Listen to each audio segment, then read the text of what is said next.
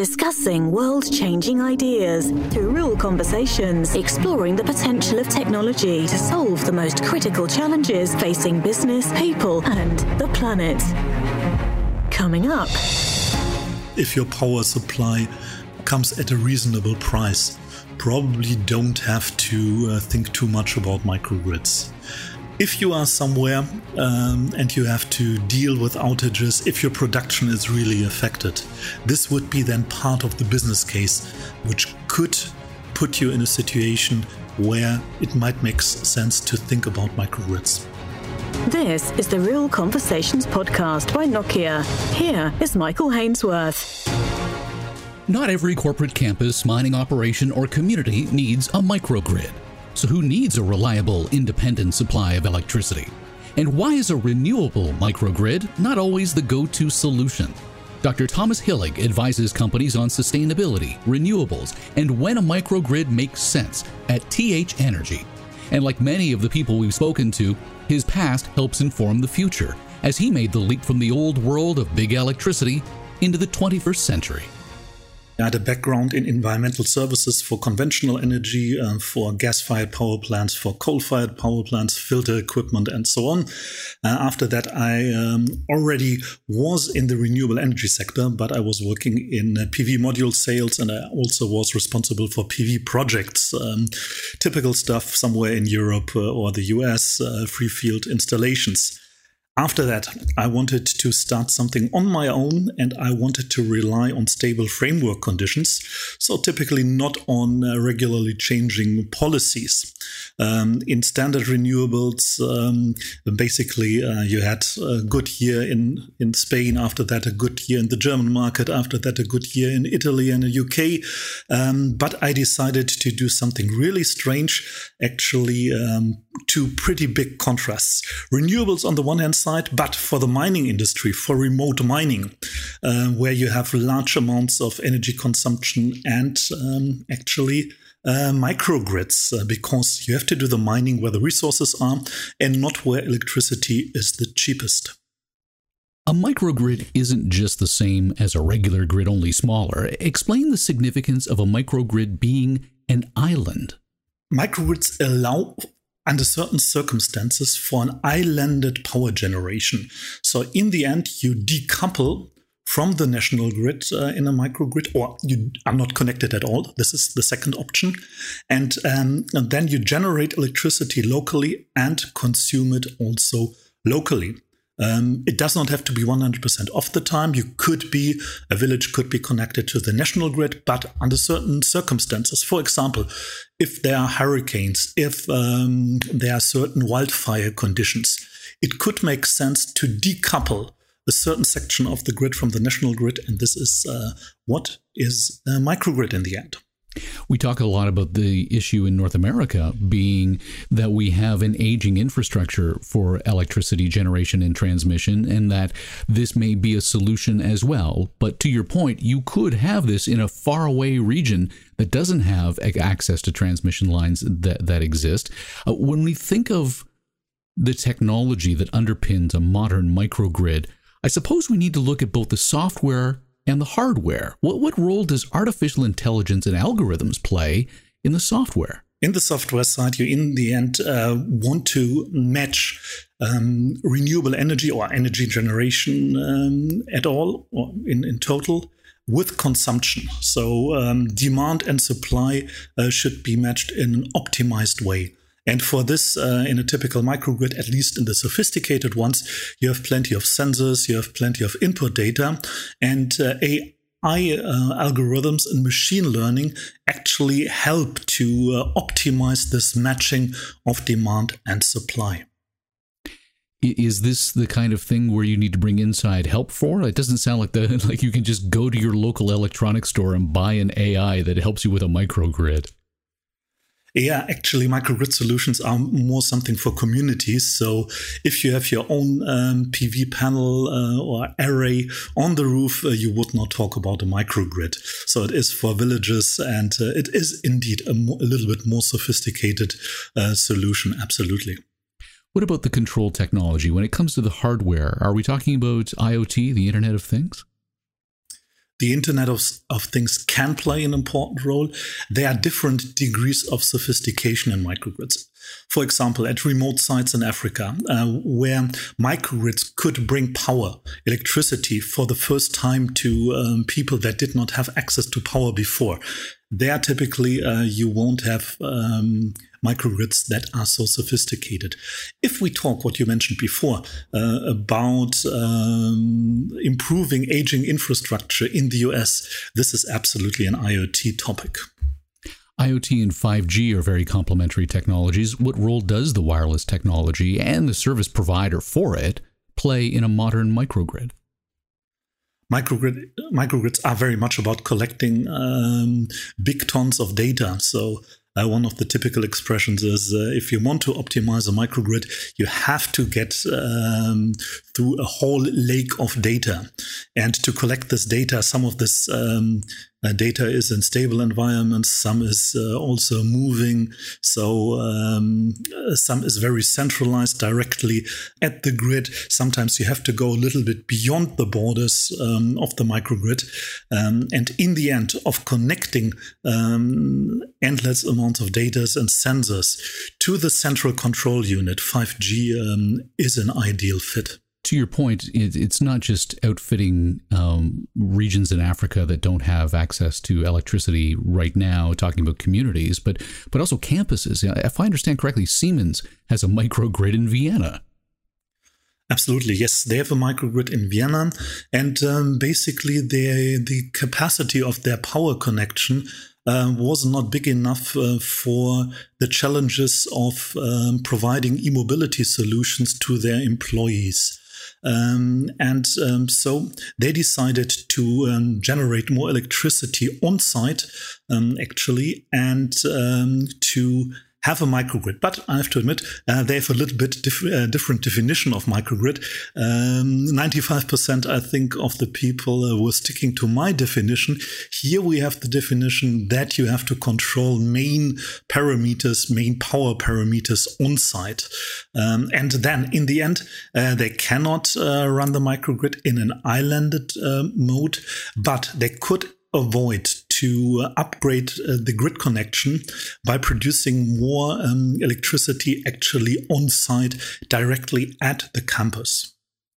And when we expand out the idea of incorporating uh, 5G uh, and IoT down the road, I, I can imagine we, we, we, think about you know smart cities and things of that nature. You've got um, uh, electric cars that um, require electricity, and therefore knowing how much consumption they're taking in from the grid uh, would be a critical component to feeding into that data lake, as you point out. Absolutely. Um, microgrids um, and e mobility, as mentioned also in Vienna. So, there the approach actually is for employees uh, if they charge during their working time, during daytime. Um, but uh, than driving patterns um, to have information which service technician typically goes how far or uh, what is uh, the load um, level when he typically returns from from his trip uh, what kind of car does he have uh, so all this information would be part of the data lake and would be used actually to optimize um, then the microgrid well, that's interesting. So it's not just a, a, far future kind of next generation microgrid in smart city type technology. It's something that we're using right now. Um, Absolutely. Quite a f- you pointed out that there are quite a, a few views on just what a microgrid is, and I suppose there are expectations that it's all renewable energy. Yeah, um, I think many people, if they refer to microgrids uh, these days, it is a buzzword, uh, think that it is the Swiss Army knife of the uh, energy transition. Actually, if you really stick to the original definition, probably um, it is not that much a Swiss Army knife of the energy transition. Most of the microgrids that are out there are, uh, in the end, uh, small diesel gensets, also bigger diesel gensets. And as the name says, diesel gensets um, are not renewable, or at least uh, 99% of the diesel uh, that is uh, used, uh, apart from some biodiesel, maybe. But the challenge then is to decarbonize also these microgrids that are out there today, for example, in remote mining or also uh, neighborhood uh, diesel gensets in remote Africa somewhere. Um, so to make them actually um, more renewable, to run them on renewable energy, and um, to gradually replace then diesel consumption or heavy fuel oil consumption um, by renewable energy, such as solar and wind energy. When it comes to renewable energy, though, what's the state of battery energy storage? Yeah, battery energy storage is ideally fit, for example, um, if you have a solar array and if the solar array is shaded. Um, and then if you have in the background also um, a conventional generator running that you can switch off, the battery is a bridge to backup um, pretty often that allows for switching off um, the uh, conventional uh, generator during the day um, and um, in the end, also they are great um, to improve certain power parameters to make uh, the energy um, generation uh, more stable. Next step actually uh, would be to um, rely on a different type of batteries, so called um, long duration energy storage systems. Um, here, the focus would be then also to um, to rely on um, renewable energy or on fluctuating energy sources during night time or during the whole night, and uh, what is even more challenging um, during seasonal, uh, if there are seasonal differences. For example, if you have one week um, without any sun or wind, uh, that you can then also rely uh, on renewables. Um, uh, there are flagship projects for that, um, but this is definitely not uh, the state of the art today. Do I understand this correctly? That the most uh, known sort of battery energy storage technology right now for a microgrid is essentially the same technology as what we've got in our smartphones a little bit bigger, yes, but uh, actually, yes, it's uh, lithium ion batteries. If we talk about uh, long duration energy storage, um, then um, names like Redox Flow uh, would come into play. Um, also, hydrogen um, as an energy storage um, carrier. How does hydrogen work? Because it was always my assumption that um, hydrogen was a, a power generation technology, not a power storage technology typically um, you convert wind energy and solar energy into hydrogen. Then you can store it or you can use it also in industrial processes. For example, in the steel industry and the glass industry, you can use it for heating, but you can also reconvert it into electricity. So if you convert electricity, renewable energy into hydrogen and reco- reconvert it later um, into electricity, it is an energy storage uh, medium. Oh, that's fascinating because, as I say, the assumption would be that you would create hydrogen, uh, store it, and then use it to generate electricity. But how are you going to generate that hydrogen in the first place? You could use the renewable sources to uh, pull the hydrogen out of, I, I, guess, the air and out of systems because it's it's you know one of the most uh, prevalent elements in the universe. Yeah, actually, hydrogen, or if we talk about green hydrogen, it is generated um, um, mainly, or the main input is uh, water. Mm-hmm. And uh, then you need huge amounts of energy. And if we talk about green energy, um, it is then renewables, so wind and or solar energy um, to convert the water actually into hydrogen. There's also a natural hydrogen, but that is typically um, not really uh, used for power generation. Does the visibility of renewable help sell a microgrid? Absolutely. I have a nice example. Um, I talked to a safari lodge um, operator and they said um, first uh, they were trying to hide away uh, their solar power plants they had a, a, microgrid a remote microgrid at a safari lodge. And um, then they even did tours because they uh, were seeing that people actually liked uh, that the uh, microgrid uh, was powered by renewables that the lodge was powered by renewables. And it was even a driver um, then for further uh, microgrids at different uh, safari lodges and also um, not to hide them so much away. If we uh, talk about communities, for example, um, in Europe or in the US, the situation is very similar.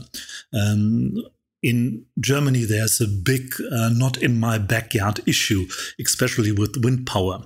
But if people can invest into local power generation and if they know that, uh, for example, for the upcoming uh, winter, the uh, wind turbines um, that are just built next door would improve their um, power supply uh, situation so that they are in a better position um, when there is a power shortage, for example, in Germany. I think that definitely would help.